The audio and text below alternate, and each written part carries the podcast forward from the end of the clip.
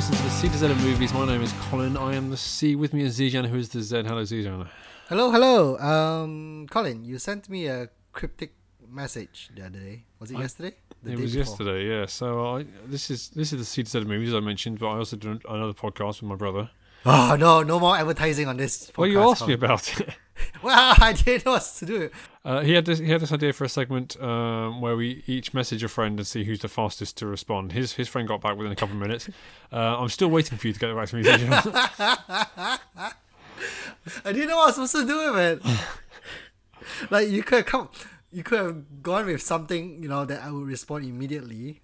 You know. Well, well, he he told me he told me we had to be very explicit about what we were doing. But, um, Oh really? So uh, if you want to listen to that podcast, Peas and a Podcast, soundcloud.com slash Simon Collin. That's our address.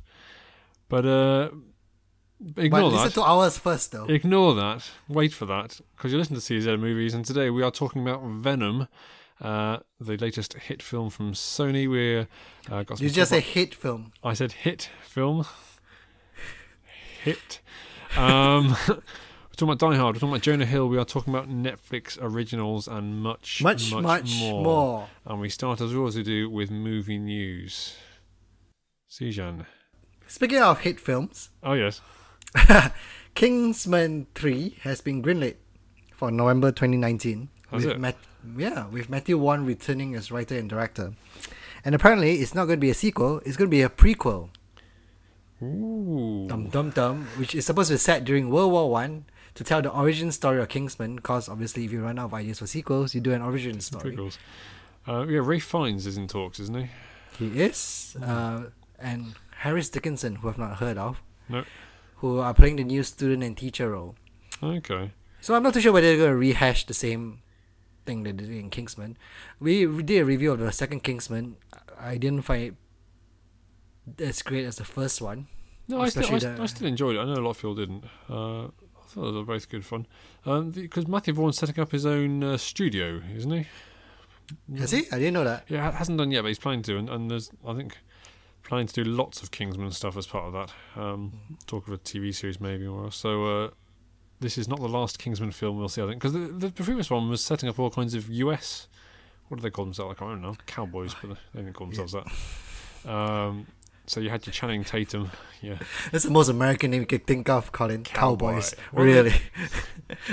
They wore uh, cowboy hats, I'm sure. Or maybe I imagine that. Know. There's a lasso involved, certainly. Pedro Pascabar, what his name is. Um, Halle Berry. We were, um, they, they were certainly building it up for a uh, US spin off. Statesman, that's what it was. Statesman.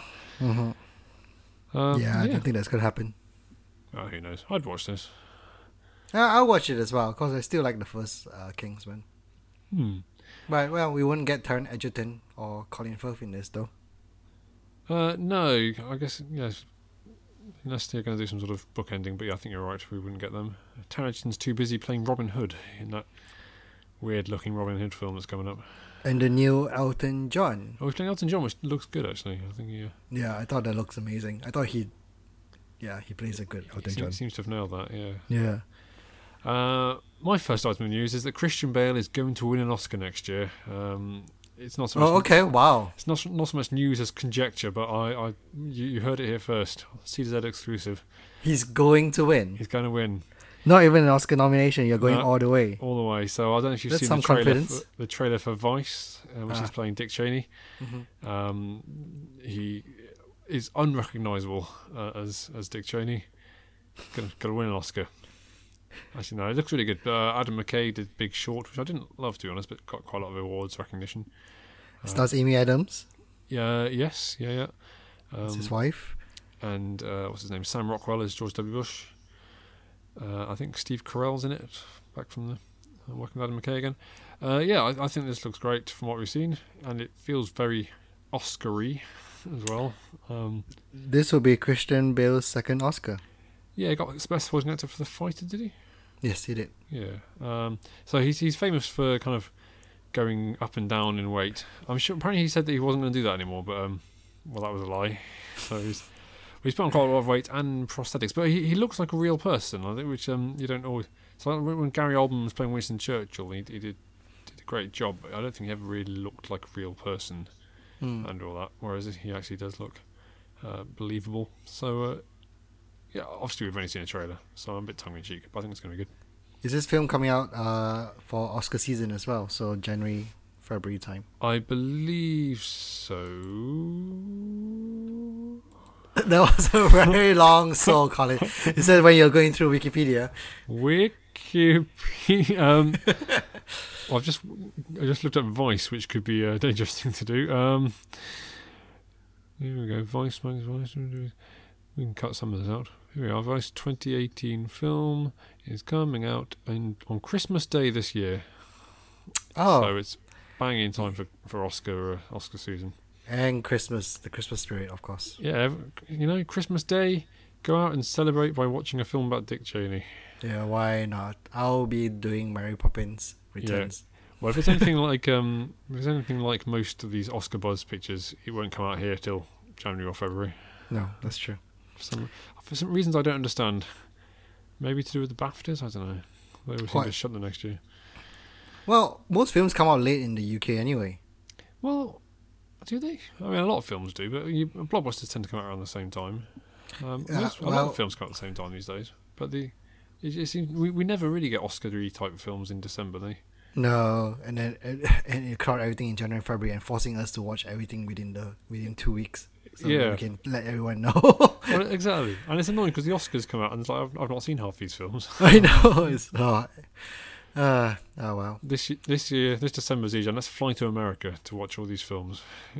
Wait, who's funding us?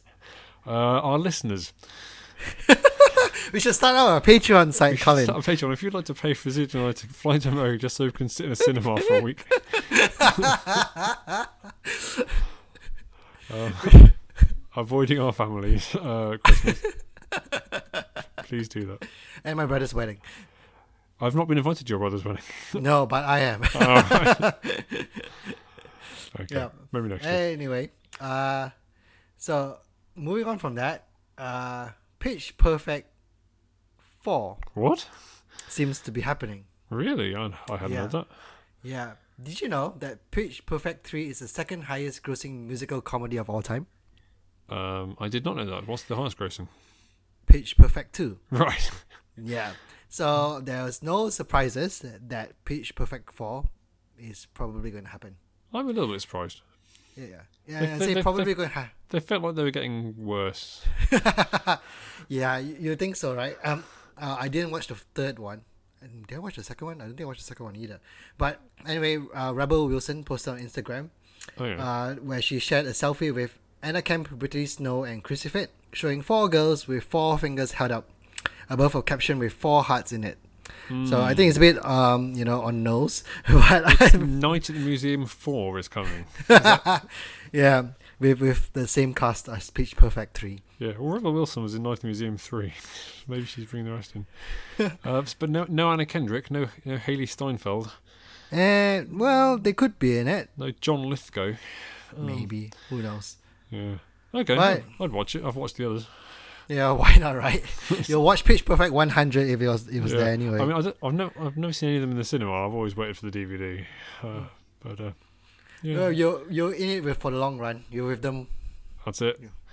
I, I, as long as they maintain themselves as the highest grossing musical comedies around, I'm, I'm in. um, let's let's talk uh, let's talk Fox uh, moving their film dates around. Um, Oh, okay, yeah. I've not written down all the dates they've changed because they've changed a lot. But uh, the most interesting one I thought was that Dark Phoenix, the, the next X Men film, which has already been moved at least once, I think possibly twice, uh, has been moved again. It was going to be on Valentine's Day next year, and now it's going to be in June next year. Uh, which was announced within days of the trailer landing. Yeah, I know. I was very surprised by that. That must mean there must be a. They must predict a lot of reshoots to happen. You'd think they'd be talking to each other, but haven't they already reshot? They've had they've had ages to reshoot. I have no idea. But like, Like, oh, we put the trailer. Oh, yeah, what date did you put? Oh, we put February. Oh, could change that. It, it's mad. Um, I'm, I'm assuming that New Mutants got pushed again. I didn't really pay attention to that. Um, does anyone still follow that there's a new mutants happening? Is it still happening? No one knows. oh, it's still still allegedly.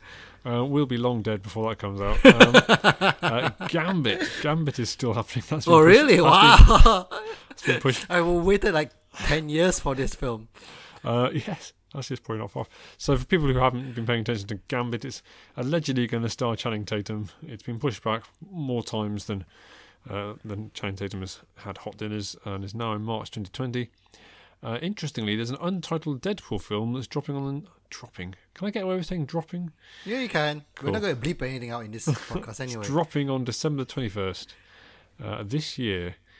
Um, rumors are it might be a PG 13 version of Deadpool 2. okay. Uh, there's even been a suggestion that it might be bookended with Fred Savage reprising his role from The Princess Bride um, as the kid that the story gets read to, which seems quite Okay. Deadpool-y. I could see them doing that. yeah. Um, I have heard another podcast suggesting that they may have shot Deadpool 3 in secret and just releasing it out of nowhere, which seems very unlikely to me. that would be pretty cool though if they did that. It, it would be awesome, but there's no. In this day and age, with kind of set photos and all that stuff, there's no way. Yeah. No way. Um, so, and it's, it'd be interesting for them to just re-release a, a recut version, especially since they've put a, a kind of they released a super edition, whether it is on Blu-ray, um, what a month ago. I, so I'm really confused as to what this is going to be. Um, No one knows, Colin. no, and we've not really had kind of like a stealth film. I suppose a, um, I suppose you get the occasional Cloverfield film that drops out of nowhere. You No. get that with Netflix somewhere uh, sometimes, but the kind of a stealth cinema release where just suddenly like, right, this is what we're doing. I don't think I've seen that before. Well, we just have to be thankful it gives us things to pad our podcast with. Oh yeah, Yeah, Quite- thanks. when it does better than Aquaman, that's going to be embarrassing. Uh, um, I have news that Gal Gadot is joining Death on the Nile, she is. the second, well, this Kenneth Branagh, uh, Hercule Poirot film. I'm, I'm pretty sure you name so mispronounced every single name in that. I think I'm pronouncing Gal Gadot quite. It's Gadot, correct, right? Isn't it? You, I think you pronounce the T in Gadot. Gadot? Gadot? dear. I don't Well, know. I don't know. how the O- I don't know you pronounce- the O, but you definitely pronounced the T. I pronounced on the Nile correctly. But then you said that you pronounced the G in Kenneth Branagh. Um, Um, Agatha Christie's next novel. yes, yes. Is that correct? That's very good. Spot Okay. Um, yes, uh, as is Armie Hammer. Um, oh, is he? or Armie Hammer. Uh, he's been announced for it as well. Oh, okay. Uh, I've read the book. Oh yeah, Um, yeah, I think it's not one of my favorite books. I'm not too sure why they adapted it, but yeah, it's okay. it's, it's pretty good. There's been a couple of adaptations. There's a famous uh, Peter Ustinov adaptation of it. Um, they also, yeah, obviously David Suchet did all the Poirot books, but um, It's one of those closed room mysteries, isn't it? Like, you well, know, they mostly are. Yeah, yeah. Well, basically trap. It has to be someone from this boat. Uh, a young Emily Blunt was uh, was in the the ITV David Suchet version. Oh, really? Wow. One of the early things she did. Because they, they did quite. A, they did a kind of feature length version. Uh, was she? I'm I'm assuming the Gal Gadot role is going to be the Emily Blunt role from that. From that Yeah. film, kind of the main She woman. is playing uh, Linnet Doyle. Uh, okay, and I'm assuming that Armie Hammer's the main bloke, Simon something, isn't it? Yeah. Uh, I wouldn't be surprised. Uh, based on when they've it. But yeah, it's it does. It's because of the Ustinov version. I think if you ask the man in the street to name Agatha Christie books, um, Murder on the Orient Express would be the first one, but Death on the Nile is probably the second most famous. Oh, um, really? I didn't know in that. this in this country at least. Um, so I'm a little bit surprised that he's gone for something quite that obvious, really, in terms of adaptation. I thought he might want to uh, break new ground. We we did a podcast on Murder on the Orient Express, didn't we? We did. Yes. We certainly mentioned it. Um, I was a little bit underwhelmed, if I'm Me honest. too. Uh, It was. It was okay. but I'll definitely watch uh, the next one. Yeah, Uh, but it's one of those things. The food on it. You know who did who did it anyway. that's true. So there's no surprises for us. No. Um, but it's a good, I think it's a good story. I, I think, and then the Nun's my favourite. Obviously, that's not a Poirot, and that's been done loads of times anyway. Uh, West Side Story. Um, Ansel Elgort has been cast as Tony in Spielberg's uh, West Side Story remake. Okay. Um, yeah, I, I'm not blown away by Ansel Elgort. He was pretty good in Baby Driver, pretty good in Fault in Our Stars. Hmm. I'm sure he's Yeah. done other things. Was he? Was he in the uh, in your your favourite film series, uh, the Divergent film series? Uh, probably. I'm sure he would have been. Seems like the kind of thing he'd done. Um, Yeah. Uh, are they going to cast a Latina actress as um Maria? I'm sure they will after the uh, whole debacle with yeah, Natalie Wood. yeah, Natalie Wood and her pretending to be Latina. Yeah, I'm, I'm, I'm, I don't think they've cast that yet, but I'm sure they will. Uh, I'm looking forward to that. I think it'd be interesting to see what Spielberg does with it. Um, Hmm. Uh, I'm ambivalent. I like the original enough um, that I don't really need to see a sequel. Or not a sequel, a remake. fair enough. Uh, Michelle Williams, who we'll talk about later in our review for Venom, Yes. is going to be leading the film called The Challenger, Oh yes. which tells the tragic story of NASA's worst disaster. Oh yes. Yes. Yeah. So if you don't know the story, um, 70 years after Neil Armstrong landed on the moon, um, which by the way has a film coming out next week, Seven, 70 years. 17. Oh right. I was going to say this is happening in the future.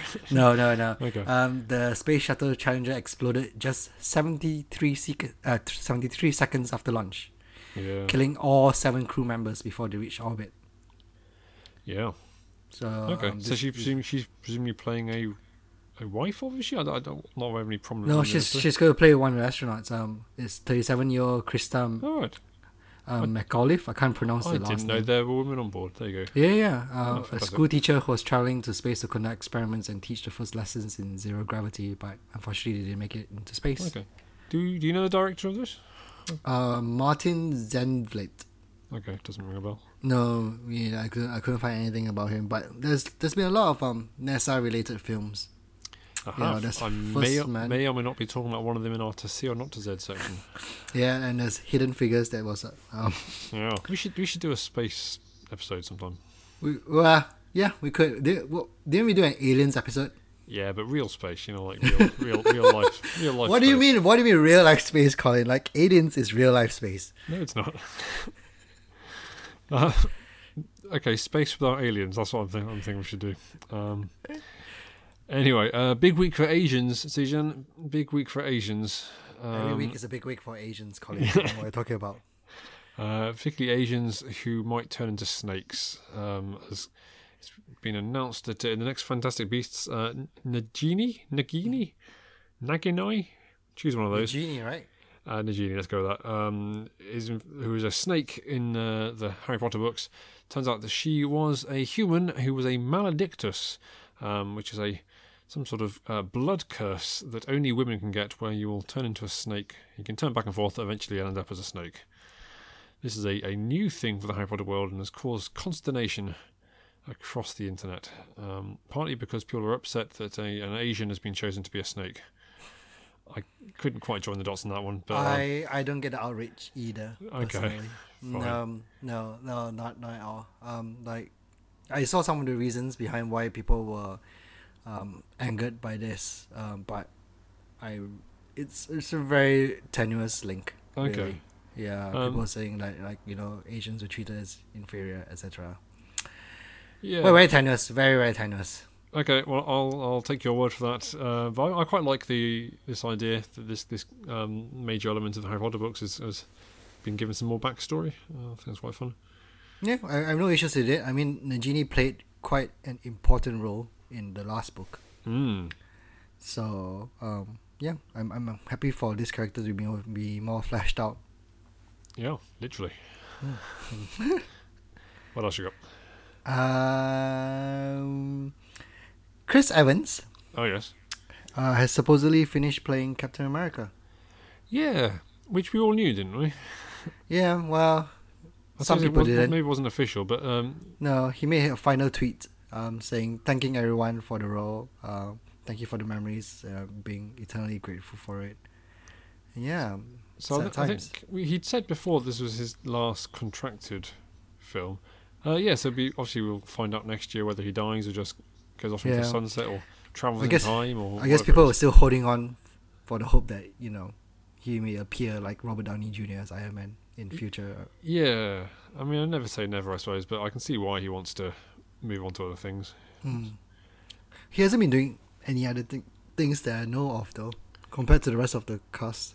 Um, yeah, he's done some kind of fairly low budget. He started directing. He did a film called um, Before We Go with Alice Eve, which was his directorial debut. I thought that was, that was pretty good. That's on Netflix. Um, but yeah, I can't think of anything particularly big. Snowpiercer, obviously, a few years ago. Uh, but I guess this this takes up a lot of his time, so it's nice for him to get a chance to do something else. I, I think he's going to die in Infinity War two, or whatever it's going to be called. He he probably will. Well, Mark Ruffalo c- say he's kind of spoiled the. That felt fake to me. That is so fake. Although, um, so yeah, for, for example, Mark Ruffalo and Jimmy Fallon was like, "I'm going to tell you what the film is called," and they bleeped it out, which some people are taking seriously. Um, but he, he did a thing with before where he said, "Oh, the next Avengers, everyone's going to die," and uh, it turns out, I mean, he played it off like it was a fake, and he did it a few more times, kind of uh, obviously fake. But I think that was a genuine error that he made in that first time. Oh, really? Wow. So uh, yeah, I don't think they're telling him what. The, there's no way they're telling him what the title is. No, I think they're still. Oh, they finished reshoots as well, right? So, Have they all finished? well, I imagine so if Chris Evans was tweeting that, right? Well, he, he's certainly finished, but they might have others. still Oh, okay. yeah. Yeah, that's true. Uh, while we're here, speaking of uh, superhero movies, um, Birds of Prey movie is, is going ahead, um, uh, allegedly. Uh, Mary Elizabeth Winstead has been cast as Huntress, and Jurnee Smollett Bell, which is a fantastic name, Mm-hmm. um, is playing Black Canary. Uh, I remember her from the TV series Parenthood, by which I mean I had to look her up to see which person she was in it, but she was in it for a few episodes. She was in True Blood as well. Yes, more famously True Blood, yes, which I don't Yeah. know. Mary Elizabeth Winstead, I think, is a great, great actress. Um, she's in two of my favourite films, um, Spectacular Now and Scott Pilgrim. Mm-hmm. Obviously, Who was so she in Scott Pilgrim? Scott Pilgrim, she was Ramona. She was the. Oh, okay, that So makes the sense. main- Oh main no, now I can see her as Huntress. Hmm. She Yeah. does look very similar to what Huntress would look like. Okay, I don't, I don't know the character really, but, uh, Hmm. but I think Well. Huntress in uh, DC Comics, they are, depending on which storyline you follow, could either be the daughter of Batman and Catwoman, right. or the daughter of a Gotham mob boss. I don't think they're going to do the Batman Catwoman thing. No, probably not. No. and uh, she's basically she doesn't have any superpowers. She's like Batman, but she she has a crossbow and she's a super assassin. Okay.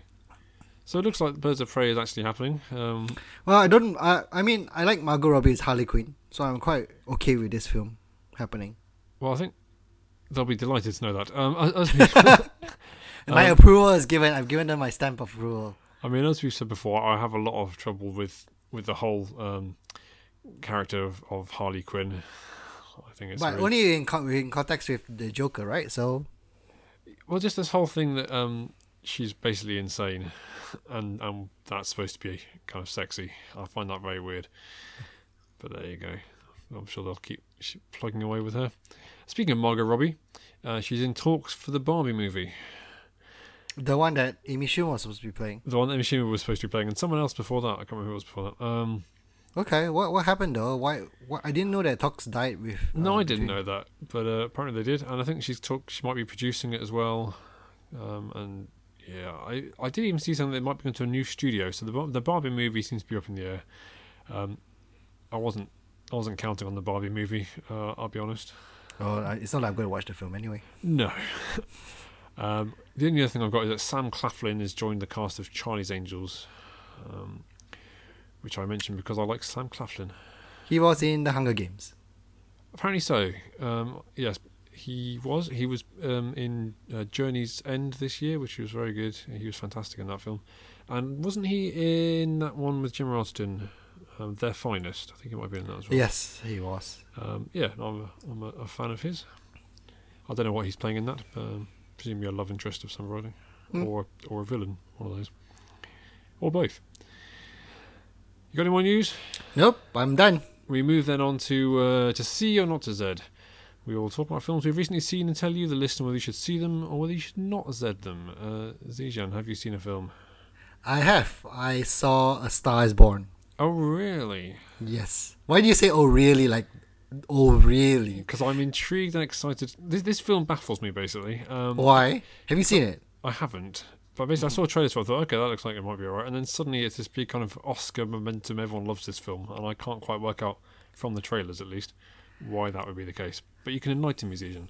Okay, so for those who don't know, there have been three films before this, A Star Is Born, Yes. About A Star Is Born. Um, one with Judy Garland playing um, the main character, and one with uh, Barbra Streisand as well. And the other one that no one remembers. No one remembers the other one, yeah. And they all pretty much tell the same story where you see um, a male singer or artist, and this time played by Bradley Cooper, who discovered or found uh, and and fall in love with uh, uh, a female artist. This time played by Lady Gaga. Yep.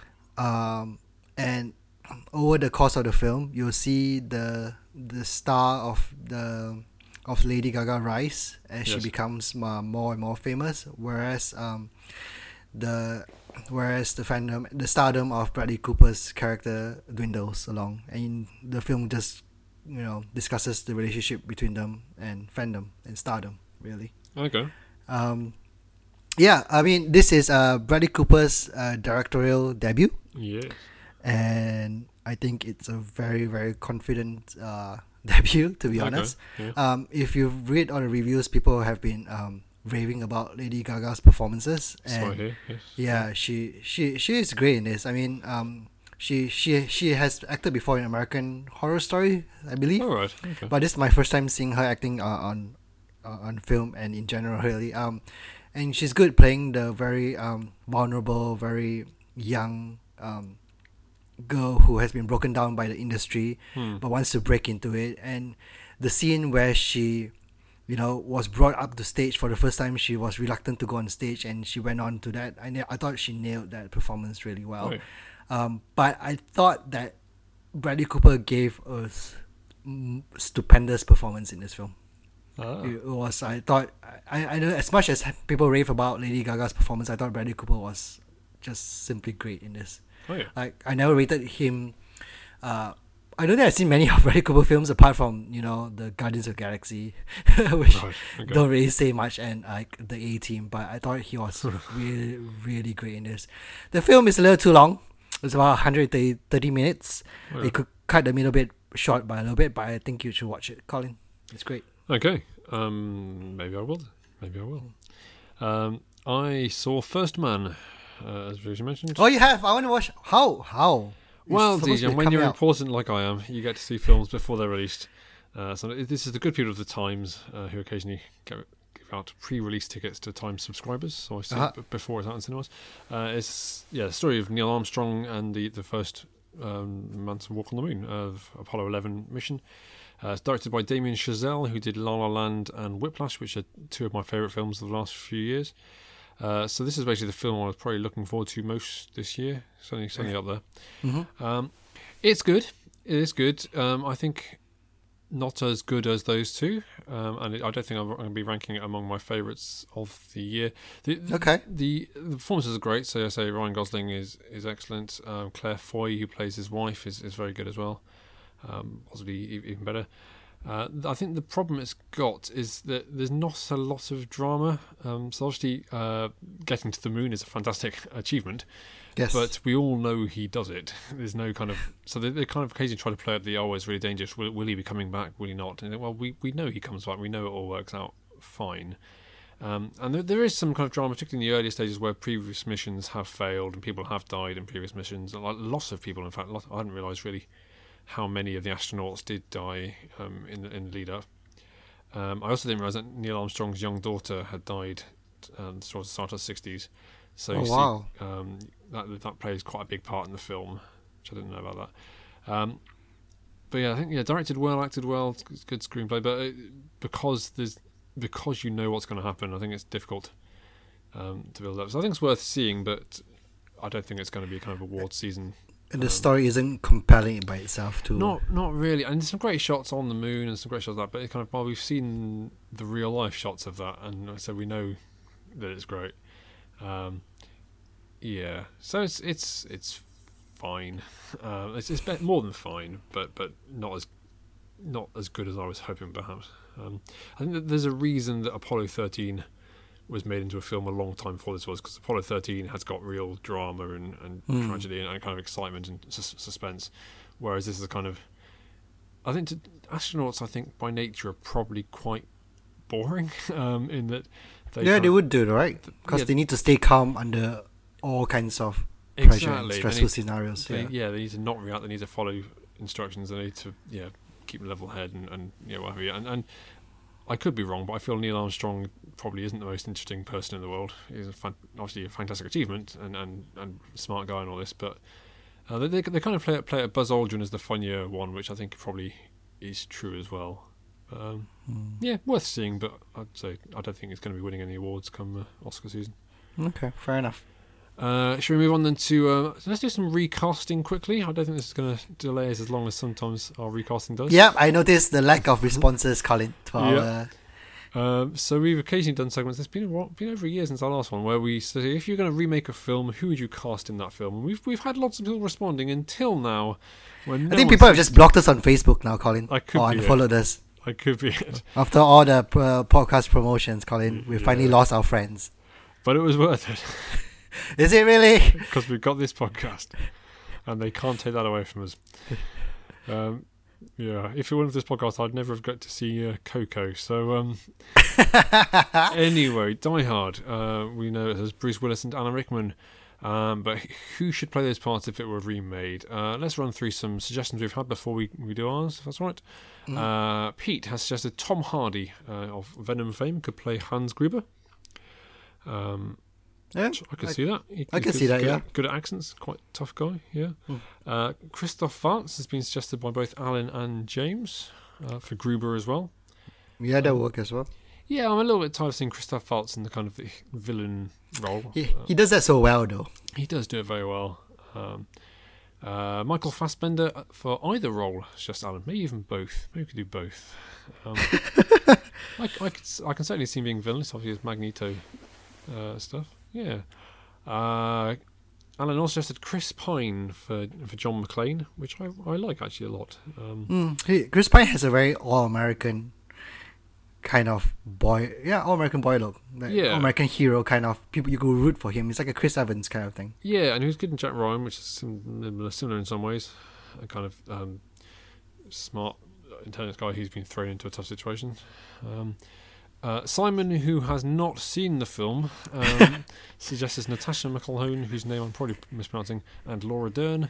I think those are just his go-to actresses for remaking stuff. How has Simon not seen this film? How have you not made him see, this film? Well, he doesn't listen to me.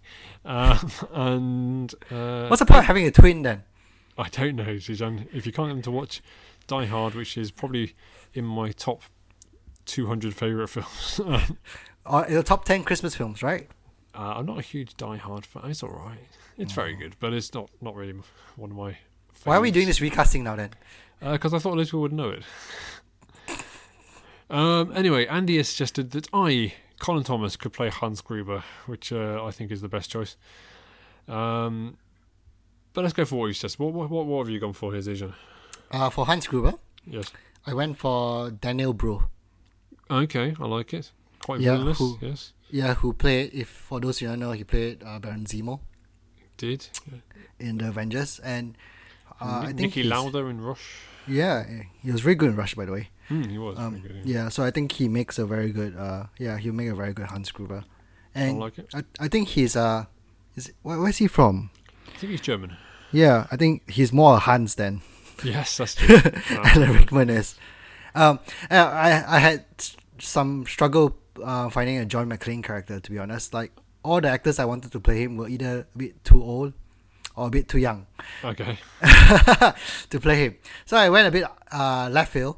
I went with uh, Dev Patel Okay. to play a John McClane. Dev Patel. Interesting. Yeah. Uh, I like his work. I think it's about the right age. Um, to be honest, that's probably the, my first thing that came Okay. to mind.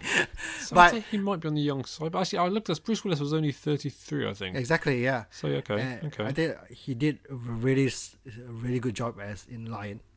A very uh, solid Australian accent, so I can see him Yeah, playing an you can American. do accents, yeah. Yeah. Okay.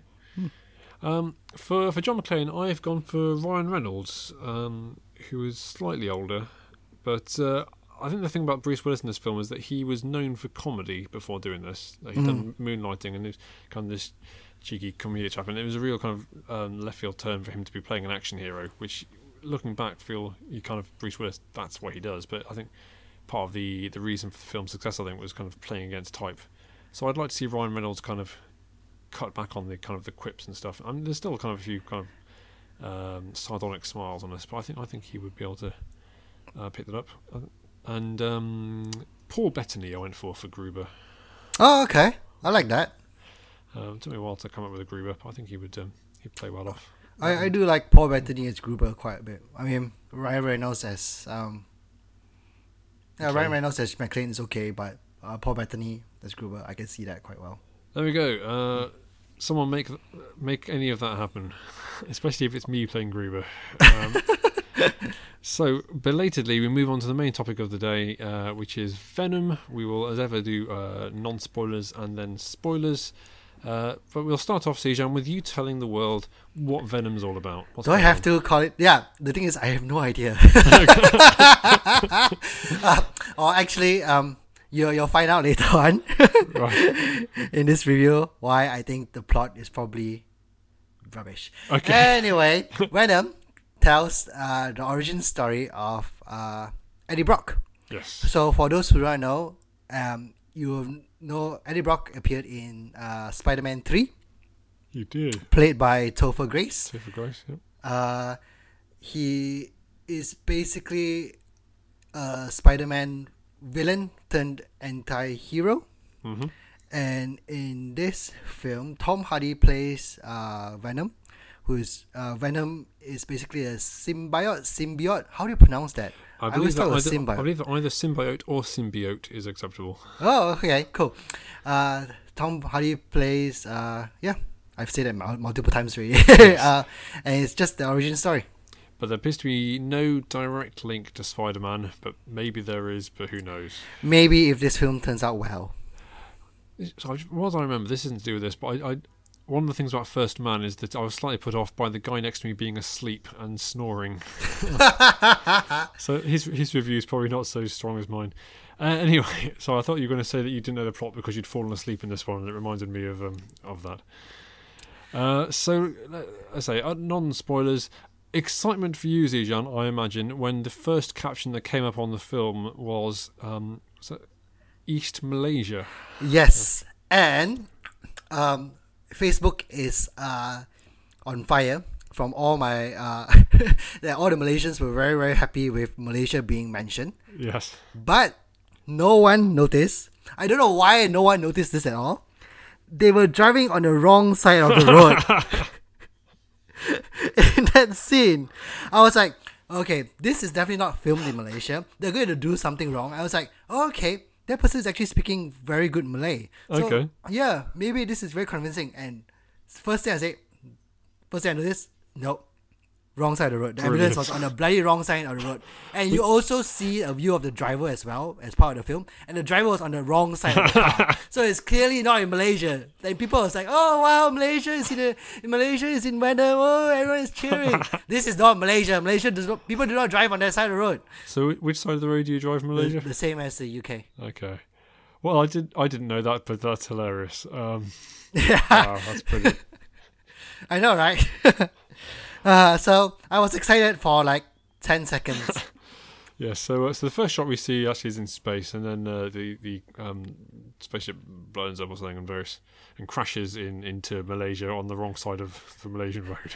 Um, um, how can we do this without spoiling it? Um, so I think it's a 15 rated film in this country. Um, It was PG 13 in America, and there was a lot of controversy about it being PG 13 because people thought Venom should be a an R rated uh, villain or anti hero. Um, Tom Hardy, when asked what his favourite part of the film was, was that it was the 40 minutes they cut out. Um, That's a lot of film. that's a lot to be cut out. And if, Yeah. I mean, I don't know whether he was being entirely serious, but to say that his favourite massive chunk was the bit, so presumably he wanted a darker take on this. Um, I think, without spoiling, this this film ran through about three or four different genres, and and never really settled.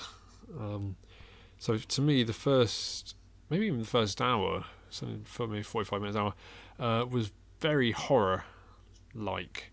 hmm So you kind of get these symbiotes, symbiotes, um, kind of attacking people. You get some fairly nasty. I mean, it's not graphic, but fairly nasty kind of people being, I guess, possessed by this stuff and killed. And Yep. you got kind of not exactly jump scares, but some kind of lot of suspense shots, things like that. So it felt very dark, very horror not, not a lot to lighten it.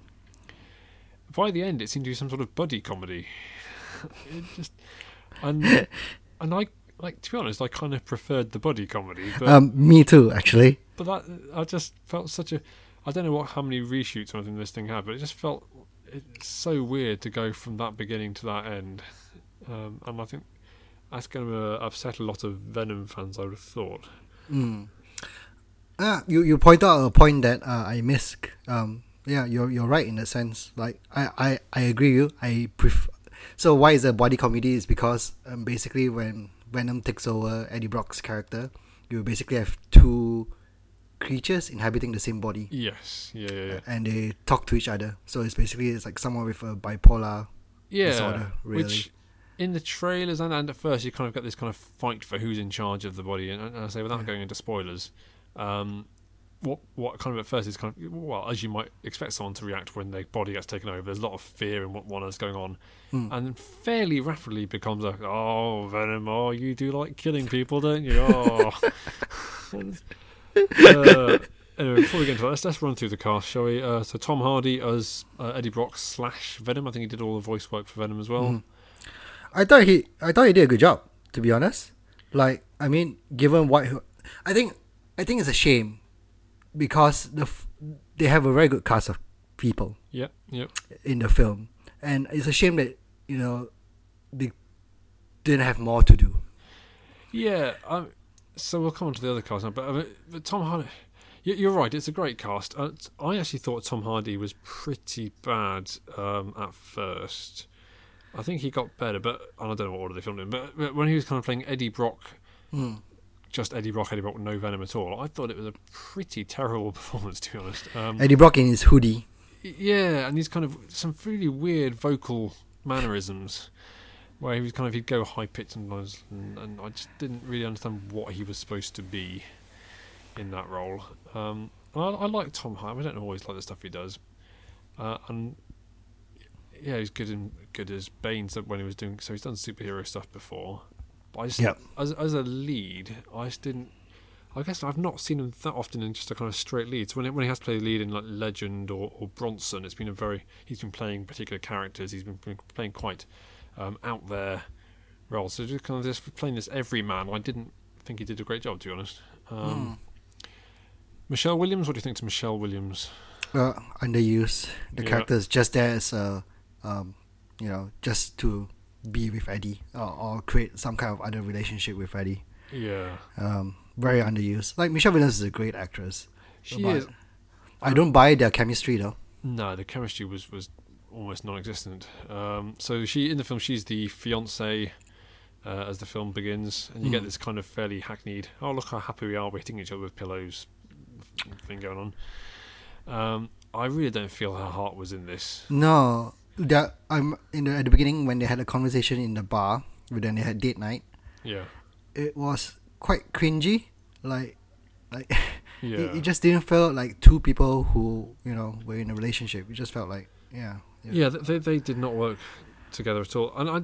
I get the feeling I, I could be wrong. I get the feeling Michelle Williams doesn't like superhero films, um, and, and was doing this for a paycheck and, and, and from for exposure. I don't. I could be misjudging her. I could be doing her a, a, disservice, but it feels a bit like to get to a particular level of fame or to a particular level in your career, you need to do a superhero film. So let's do this one. I, I could be wrong, but that's what it felt like to me. Um, uh, Riz Ahmed playing uh, Elon Musk. I mean, playing. Um, yeah. I have the exact same line in my in my in my, my Excel spreadsheet. Colin.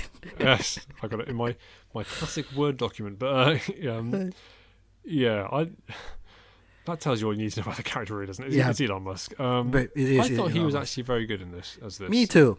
And uh, again, Riz Ahmed is a great actor. I love him Mm. in Nightcrawler. Brilliant Yeah. Nightcrawler, yeah, yeah, yeah. Good in um, Rogue One as well. Yeah, and again, I wish he had more to do in this film, or less like you know. Yeah, I don't know, chewing the scenery. we'll come on to his arc, but yeah, he was kind of classic bad guy. I thought he brought he, a, a lot of presence to it. It's very, very different to his Nightcrawler role, where he was kind of this beaten down guy. He certainly kind of did well in that powerful man, um, brooking no arguments, or should I say, brocking no arguments. Um, that's terrible. It's so bad.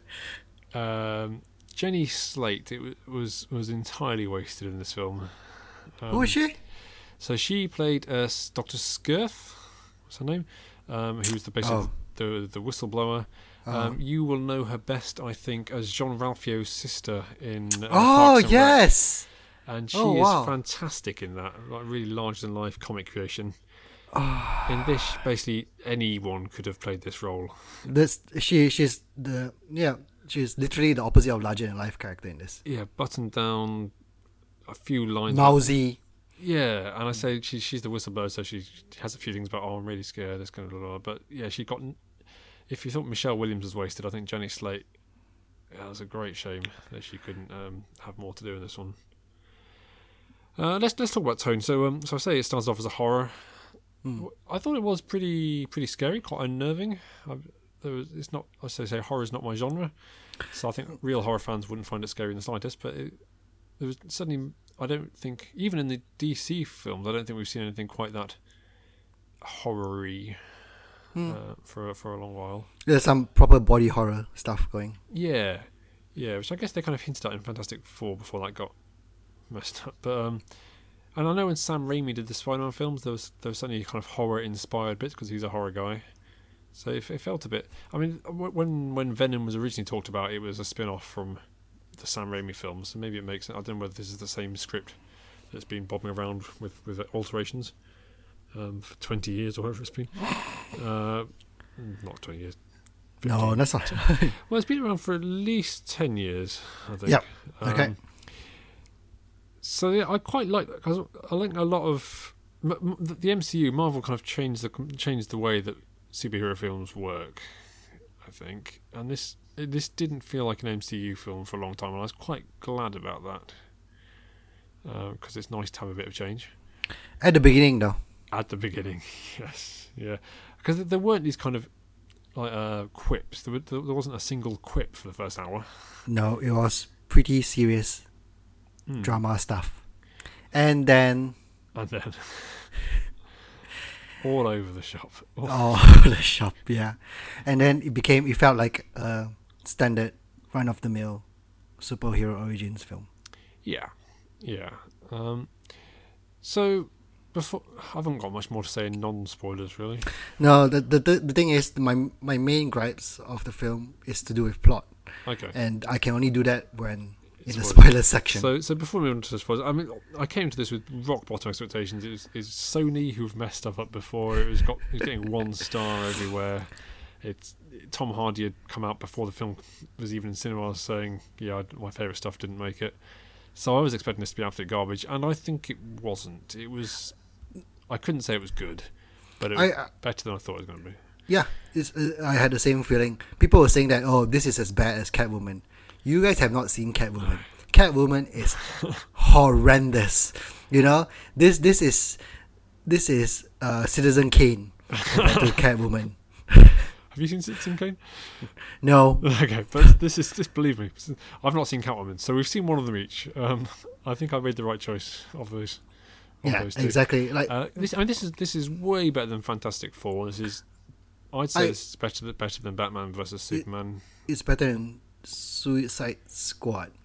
Yeah, Maybe slightly. Yeah. I'd say it's just edge of Suicide Squad. So we're we're not talking about a classic here, but I, I would I definitely watch another one. Um, Hmm. Whereas I, in fairness, I I have to watch these things, but I, I would. I would I would look forward to seeing another one, whereas I'm not sure I'd look forward to seeing Suicide Squad 2, which again I would have to watch. But Yeah. okay, let's Mm-hmm. Go. Let's go spoilers then. Spoilers, spoilers, spoilers, spoilers. Spoilers indeed. Okay, so uh, Just just- like all spoiler, uh, beginning of all spoiler parts, I have a ton of questions oh, about good. the Let's plot. go.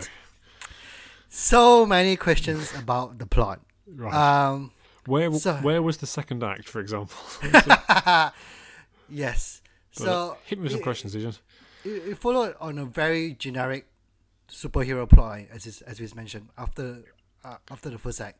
You know, there's a generic bad guy at the end, and then he defeated him in, in like the last ten minutes or so. Yeah, yeah. It was that simple.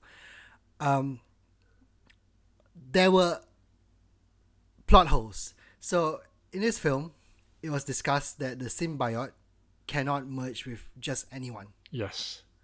Yes. You He, it ver- can- various people got killed because because they weren't a match. Yeah, Okay, and seemingly quite quickly, sometimes slower, but yeah, okay. very quickly they just die. And what makes Eddie Brock such a good, you know, host is because yeah, part part of the reasons uh, why it works is because Venom and Eddie Brock makes a good has a Yep, good yep. relationship because he's special or something like that. Something like that. There is another so the villain of this film is another symbiote called Riot. Riot. yeah. And this rules does not seem to apply to this symbiote whatsoever. He's possessing a dog. He's possessing some little girl. He's possess- He um, possesses everyone. He can possess for some reason he knows he can possess Elon Musk as well. yes. and it works perfectly fine, and nothing happens to any of the people he possesses whatsoever. Yep. So, th- if I were being generous, I'd say that some of the people um, who who get killed by the symbiotes um, get killed very slowly. So the things he's possessing en route to, to Elon Musk um, are are fine because he's not there for long. How he knew that he could he could possess. Uh, well, Riz Ahmed, one of those. Um, who, yeah, who knows? Who knows? who No knows? one knows. No one knows. And it took him six months to arrive into Because America. it's old Malaysian people walking to America or something. Yeah, clearly, right? Because we know we don't have ambulances or any cars, which is shown in the first bloody 10 minutes of the film. Yeah. So Yeah. the issue is that um that these things can can kill people, which was which is kind of fun, I suppose. Um, yeah. Oh, I didn't, I didn't like that. That was such a big gaping plot hole in this whole film. And I- yep. Okay. I can't answer that one. What else you got? And obviously, a little girl can sneak into Riz, uh, to to um, to basically Tesla. Really, Yeah, I'm not sure where she came from. I assume that she was one of these kids that was on the school trip, but that was like half an hour before she turned up, and she's Yep, still definitely. wandering around. The, the so um, in in the film, the symbiote basically jumped from people to people, possessed different people to get to um, Riz Ahmed's character. Fortunately, as so often happens in these things, um, their eyes do weird things to show that they're being possessed. yeah, of course, because how how how on earth would you or would we know? um, and before he possessed Elon Musk, it was he possessed a little girl. yes. a tiny little girl from a plane all the way to Tesla. You know, if it was so easy for me to go into Tesla and meet uh, Elon Musk, I would have done it already easily. Yeah. And no one would. And the thing is, within these six months, this symbiote would have killed lots of people, would have eaten lots of people, Yeah. and no one has made a peep in Yeah. these six months. What? Yes. And And this is one of the. This isn't so much a question, but yeah, the the kind of the killing. Both Venom and, and Riot bite people's heads off quite a bit. yeah, But obviously, to get their PG thirteen rating, you don't see that. So you get a lot of dialogue that says things like, "I'm going to bite your head off," and then you don't. You and don't say see- anything happening. I, I at least thought you might see a kind of a headless body or something, because surely you can get away with that in a PG thirteen if, if you Yeah. frame it frame it right. But um, no. Uh, um, what else is there to do with this? The, the, the entire plot line. So we've got the, the first hour, I guess, is, is Tom Hardy going, "What's going on?" Well, in fact, there's a lot of him. He's he's a journalist. He gets well, he he gets fired for for basically confronting Riz Ahmed, and then somehow Michelle Williams gets fired as well. But she must have a case for unfair dismissal because it just seems But- to be based on evidence. Oh, Um, sorry, um, to cut in there. oh yeah. Why did the editors send Eddie Brock to interview Riz Ahmed? Uh, I, there wasn't there some plot line about how they need him on side because oh yeah because if they don't if they aren't nice to him he'd buy their company and destroy it or something because that's what billionaires do. Yeah, but why Eddie Brock though? They know what kind of pieces Eddie Brock do. They are his Um, editor, for God's sake. Yes, I, I- I, have no idea. I mean, they, they he did a huge montage before the interview to show how much of a a, a Truth provocator. to power. Yes, he's Yeah. the best investigative journalist working today. I know, apparently. and oh, of course, you sent him to. Uh, To do a puff piece on the on Elon Musk. Yeah, that was. But yeah, and then but someone very quickly is like, "Oh wait a minute, he's the fiance of that girl. Let's fire her." And then she's immediately like, "Right, engagement's off," which shows the, the, the depth of their their relationship. Um, so I was like, so you get a lot. Then you get a lot of um, Tom Hardy's like, "What's going on? I'm being possessed. This is scary." Which, which is, oh, yeah, makes which sense. is It's fine. yeah, Some pretty is good I like action scenes. Yeah, Then it's suddenly, hey, we're on the same team. We need to get to that rocket and destroy that rocket. Cool, let's do that. And that's basically the entire character motivation is covered off in a about a minute. it's like right, we're going straight off, to, and it's like, well, why? Because Venom's Venom wants to destroy the entire world, and then he doesn't, and he explicitly says it's because of you, Eddie. I'm not sure what it is that Eddie's done that has made him change his mind because we don't Nope. see any heroics or, or good nature or anything really, do we? Other than him saying don't kill people too much. Yep. Um, I, I do understand Venom's motivation though, the bit of him being a loser in his real life, and in on Earth he's actually a hero, kind of kind of thing. yeah, I, I I do I understand can, that. I can appreciate the sentiment. I don't. I don't think we. I don't think it was earned. I don't think we really saw that. no, Because I mean, how was he a hero up till then? I That- what, that is what- true. What he'd He- done. he he broke into uh, the, the the newspaper place. Yeah, Uh, he destroyed some drones. And he didn't kill a child Yes. or Michelle Williams. That that, that was about the extent. Oh, and he didn't kill didn't kill the security guard. Yeah, he did kill the SWAT I mean- officers. So basically, his heroism is not killing people. There's, uh, Just like there's- us, Colin, we could be say- heroes too. I've barely killed anyone today. Think, how heroic am I? So I mean, the, the action scenes I thought were pretty decent. They, they looked good. They weren't too long. They were fairly. They, they, they weren't the most exciting I've ever seen. The, the rocket thing I thought worked better than I thought it would. Because look, looking at the trailers, I thought there's going to be this big CGI fest, and it's going to be like Batman v Superman again. And it was a CGI fest, but it was it was fairly good for, as these things go. But I just it just seems so out of nowhere to say right, this is what we're going to do now. Let's do that. Okay, plot over. Um, Very quickly. I, I have a question, Zijan. Go on. Um, so so Riot wanted to take this rocket back up to a, a meteor or something and bring, Bring back all the rest of the symbiotes down. Yeah, let's not let's not think too hard about how that would work. okay. was was Riz Ahmed on board with that idea, or was he possessed, or was it, was it both? I I have no idea. That was one of my other questions as well. What on earth was Riz Ahmed's motivation to do this whole thing? Yeah, I know he talked about like things like population control, Yeah. under resources and everything. If this was set in the same MCU world, hello, have you met Thanos? He's Yes. already done that for you.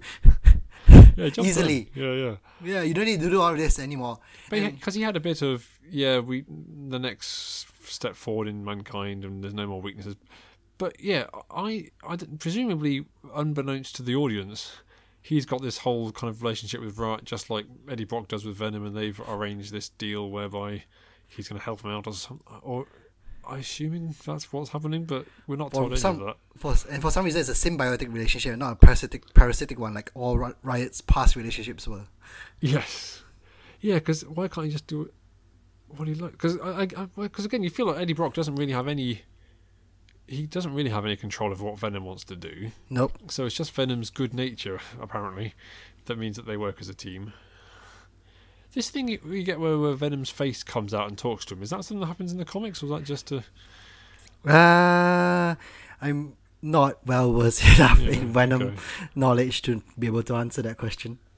But um, so I think, as I say, I quite enjoyed this as, as a as a buddy comedy. Let's let's do it with a with a darker tinge. If that's Me what the film too. was going to be, I I'm happily happy to see a sequel like that. But Yes. um, we had Michelle Williams as as the Venom. Oh, I didn't know Michelle Williams had a superpower, Colin. The superpower to be at the right place at the exact right time. Yes, Every single time. and then to get back very quickly. Because they kind of just they leave her. She's like, "Hey, I want to fight too," and like, "No, we're gonna leave you behind." And then like five minutes later, she's in the same place. It's like- look! She, she's, she has a superpower that we do not know of. yeah, Wow. Um, in the comic books, apparently her character was she Venom. Okay. So the So symbiote that's what they were going for. Okay. Because Yeah. I, I thought that worked pretty well, although again it didn't feel earned in the slightest. No, and of course, um, Venom can bond with her perfectly fine as well, with no Um, issues whatsoever. I mean, to me, if you're going to do that, you, which I say I quite enjoy it. What because she's called Anne, is she or Annie? Um, you need to build up that character more, and maybe we get an extent a ten minute sequence, fifteen minute sequence of her as that as Venom in the sequel. I think Yeah. where you actually care about the character and it, and you get the character to do something other than just walk up, sashay a bit, and then kiss Tom Hardy. It just seemed it seemed like kind of thing. Oh, that that would be cool. Let's do that without really thinking about how to develop it or to build it up. So that seemed like a wasted opportunity to me. Um, anyway, he destroys the rocket.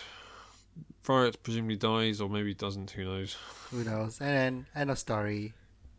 End Yeah. of story. Uh, Uh, Venom sacrificed supposedly sacrificed himself to save Brock. oh yeah, yeah. then he comes back. Of course he does. Um, oh, yeah, we For a got, a, sequel. we got a weird. Yeah, they didn't explain how that happened, but that, that was where it felt a bit even like a romantic comedy where he, he and Michelle Williams. Are, and that that was the only time I felt they had a bit of chemistry when they're batting back and forth at the end. Yeah, uh, me too. Stan Lee turns up and says, "I'm glad to see the both of you back together." Wink, wink. That was weird. That was so weird. Ah, Stan Lee. That was one of the all-time worst Stan Lee cameos. Um, oh, I did like the fact going back a bit where they they managed to get Eddie Brock and Venom separated, um, and then it's like, oh, it's it's fine. He's in this in this just room. There's no way he's going to get out. And then he goes through the vents. I think, well, you seem very calm just because he's behind some glass. Anyway, uh, And and also, and sorry, just one more point. yeah, Uh, for someone who is as rich as Elon Musk, he Yes. hires like the worst specialist ever to to to capture Venom.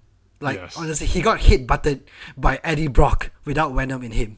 Oh, he At did, the, didn't he? In Yes. the interrogation scene, like what the heck? And obviously, he has to do a long monologue in the Yes. middle of the forest. But the, the classic uh, lean-in headbutt trick, yeah. Ah. Uh, post credits. The first post credits sting is Woody Harrelson rocking up to, to play Carnage. Yep. Um, in Woody Harrelson, who worked with Ruben Fleischer in uh, in Zombieland, so I guess that makes sense. Did they hit Uh, that well? Actually, I, I didn't know that was coming up. And Woody Harrelson's quite a big name, so I've I, t- t- I was a bit surprised when we saw him in this thing because we usually I don't remember seeing. I guess you get like Samuel Jackson or something like that in, in the Avengers, but I think people probably knew he was doing that before. Don't know. Yeah. Well, for Um, those who don't know, Carnage is basically another symbiote, but the the human character I can't remember the name of the human uh, is No. basically a serial killer in real. Uh, okay, and he's Uh, got and- ridiculous red red hair. Yeah, and hence the the bond makes him a very dangerous enemy for Venom. So it does sound a bit like they're trying to do the same thing again in the sequel, symbiote versus symbiote, Mm-hmm. if they're going to get a sequel. Uh, which I think this apparently uh, it's been critically trounced, but um, but it's done pretty well at the box office. So we might get. Certainly, Sony are very keen to kick off their cinematic universe. Um, Well, they need to kick off one cinematic universe Yeah. first, right? They've had a few tries. Um, so I don't know whether we get a straight Venom sequel or whether they put in pair them up because they they want to get to Sinister Six, don't they? Eventually, but um, who knows? Who knows? And then post post credits, we get a clip from S- Spider-Man Into the Spider-Verse, which looks like it's going to be a much better film than this. I saw the trailer. The, the trailer for Spider-Man Into Spider-Verse came out before the film, and that looked amazing. It looks great. Yeah, I know. Yeah. I can't wait to watch it. I never really watch these kind of things, but I, I, I want to watch this one. I, I like the fact, just to ignore the Venom film for now, um, that, that it seems to the the, um, the the main Spider-Man guy, voiced by Jake Johnson, seems to be the Tobey Maguire, the Sam Raimi Spider-Man, Oh yeah! Wow. based on the kind of you see the upside down kiss with MJ and you see the kind of car Yeah, yeah. through the window. I like, I really like the kind of yeah. Let's obviously he's not the main character, but kind of let's continue that universe for a bit. Hmm. So that's, That's cool. that's Chris Lord and Phil Miller of. Uh, Let's do a review of that, Colin. like. Uh, sure, why not? Why not? Uh, It's around that's around Christmas time, isn't it? Second week. Is that, is that the same time as Aquaman? Is it? Oh, maybe I'll watch that instead. Um, yeah, maybe. That new Aquaman trailer out as well. Um, Mera's hair is far too red. Is that your only complaint? That's that's my takeaway from that. um, shall we bump? Uh, yeah, we should bump it. bump Jonah Hill to next time. Yes. Uh, in which case, we go to our quiz on Netflix originals. Colin, why do you keep choosing quiz quizzes with so many films in them? Uh, that means I don't need to bother researching. So so many films in them. yes. There's uh, no way we're gonna get a good score of this one. We're doing Uh, so well as well. We did all right the last couple, haven't we? Uh, I don't know. I've written some pretty nice questions here. I think it'll be all right. Uh, I'll kick it off. Which 2018 film was based on a spec script called God Particle? Uh, 2018. This is not Annihilation, right? Is it Uh, Annihilation? It's not. It's uh, the Cloverfield paradox. Oh no, I don't know that. Question one: How many original films have been made between Adam Sandler and Netflix so far? I believe they've had four so far. That's correct. Yeah, one of them apparently is not terrible. Um, who wrote the Will Smith Joel Edgerton film Bright? I thought you were asking easy questions, Colin. That's easy. Oh my god. Uh, I'm sure. I, well, if you cast your mind back to to C or not to Z, I'm sure I uh, I mentioned the writer of this film. oh, I can't remember. I'm pretty sure it's someone that. Oh, I can't even think of any writers at the moment. Nope. Go on. no, uh, Max Landis. Nope. Okay. Question two: Which Oscar-nominated actor played the role of Johnny Wilcox, a disturbed zoologist and TV personality in the film Okja? Uh. Ooh. I spoke about this film. Yeah, I um, I haven't seen it, but Jake Gyllenhaal's in it. I'm going with him. Yes, that's correct. Excellent. Uh, question three for you: Who starred as General Glenn McMahon? McMahon. M C M A H O N McMahon in the 2017 satire War Machine. I clearly have not seen any of this at all. Is this Idris Elba? Uh, it's Brad Pitt. What are these films? Question three for you to win. Oh yes. The sequel to which Oscar-nominated film had the subtitle Sword of Destiny? I, I almost wrote this question for you if I didn't. Uh, Crouching Tiger, Hidden Dragon. Way well done, Colin, for choosing such a difficult. Hey, I'm, I'm 100% so far. Question four for you. Last year, Netflix tweeted that 53 people had watched which film for 18 days in a row. What is this? This this made the news. This is uh, No, it it hasn't made my news. okay. what film? 53 days? Why 53 days? Uh, 53 people had watched it for 18 days in a row. Netflix tweeted about it and said, "Who hurt you?" Got a bit of a backlash. No, I have no idea. Uh, a Christmas Prince. Wow. Wow, wow, wow. Yeah. Question four. Okay. In a film Bright, LAPD officer Daryl Ward, played by Will Smith, has been in- involuntarily partnered with another police police officer of which mythical race? He's an orc. Yep. Uh, question five for you. Who got Oscar nominations for acting and singing in Mudbound? Uh, I know this. Yeah. Uh, come on, give me one, give me one. Is it Missy Elliott? Oh, it's No. Mary, Mary J. Blige. Mary J. Blige. Ah, Could it be 5 0? Could it Ah. be. probably is. Question five. Apart from Natalie Portman, name one of the other actresses who formed the group of military scientists in the film Annihilation. Uh, Tessa Thompson. Hey, look at my questions, Colin. I ask questions about films which are which people watch. I have seen one of the films that I, I write a question about. Right. Sorry, sorry, Zijan. This is awful, man. The Cloverfield Paradox, that was big. I, I I at least ask film questions on films that are big, not some obscure ones. These are all big. Anyway, uh, Um, that puts me uh, ahead for the year, probably. yeah, I hope you feel ashamed for yourself. a little bit. But also very pleased. Um, what's our topic for the next quiz? The Toy Story trilogy. Excellent. And what's our what's our topic for next time, Zijan? I have no idea. I can't I remember thought, now. I thought you might have forgotten, but fortunately I've written it down. It is films about musicians. oh yes. Um, so I look forward to that, and we will see you then. Bye.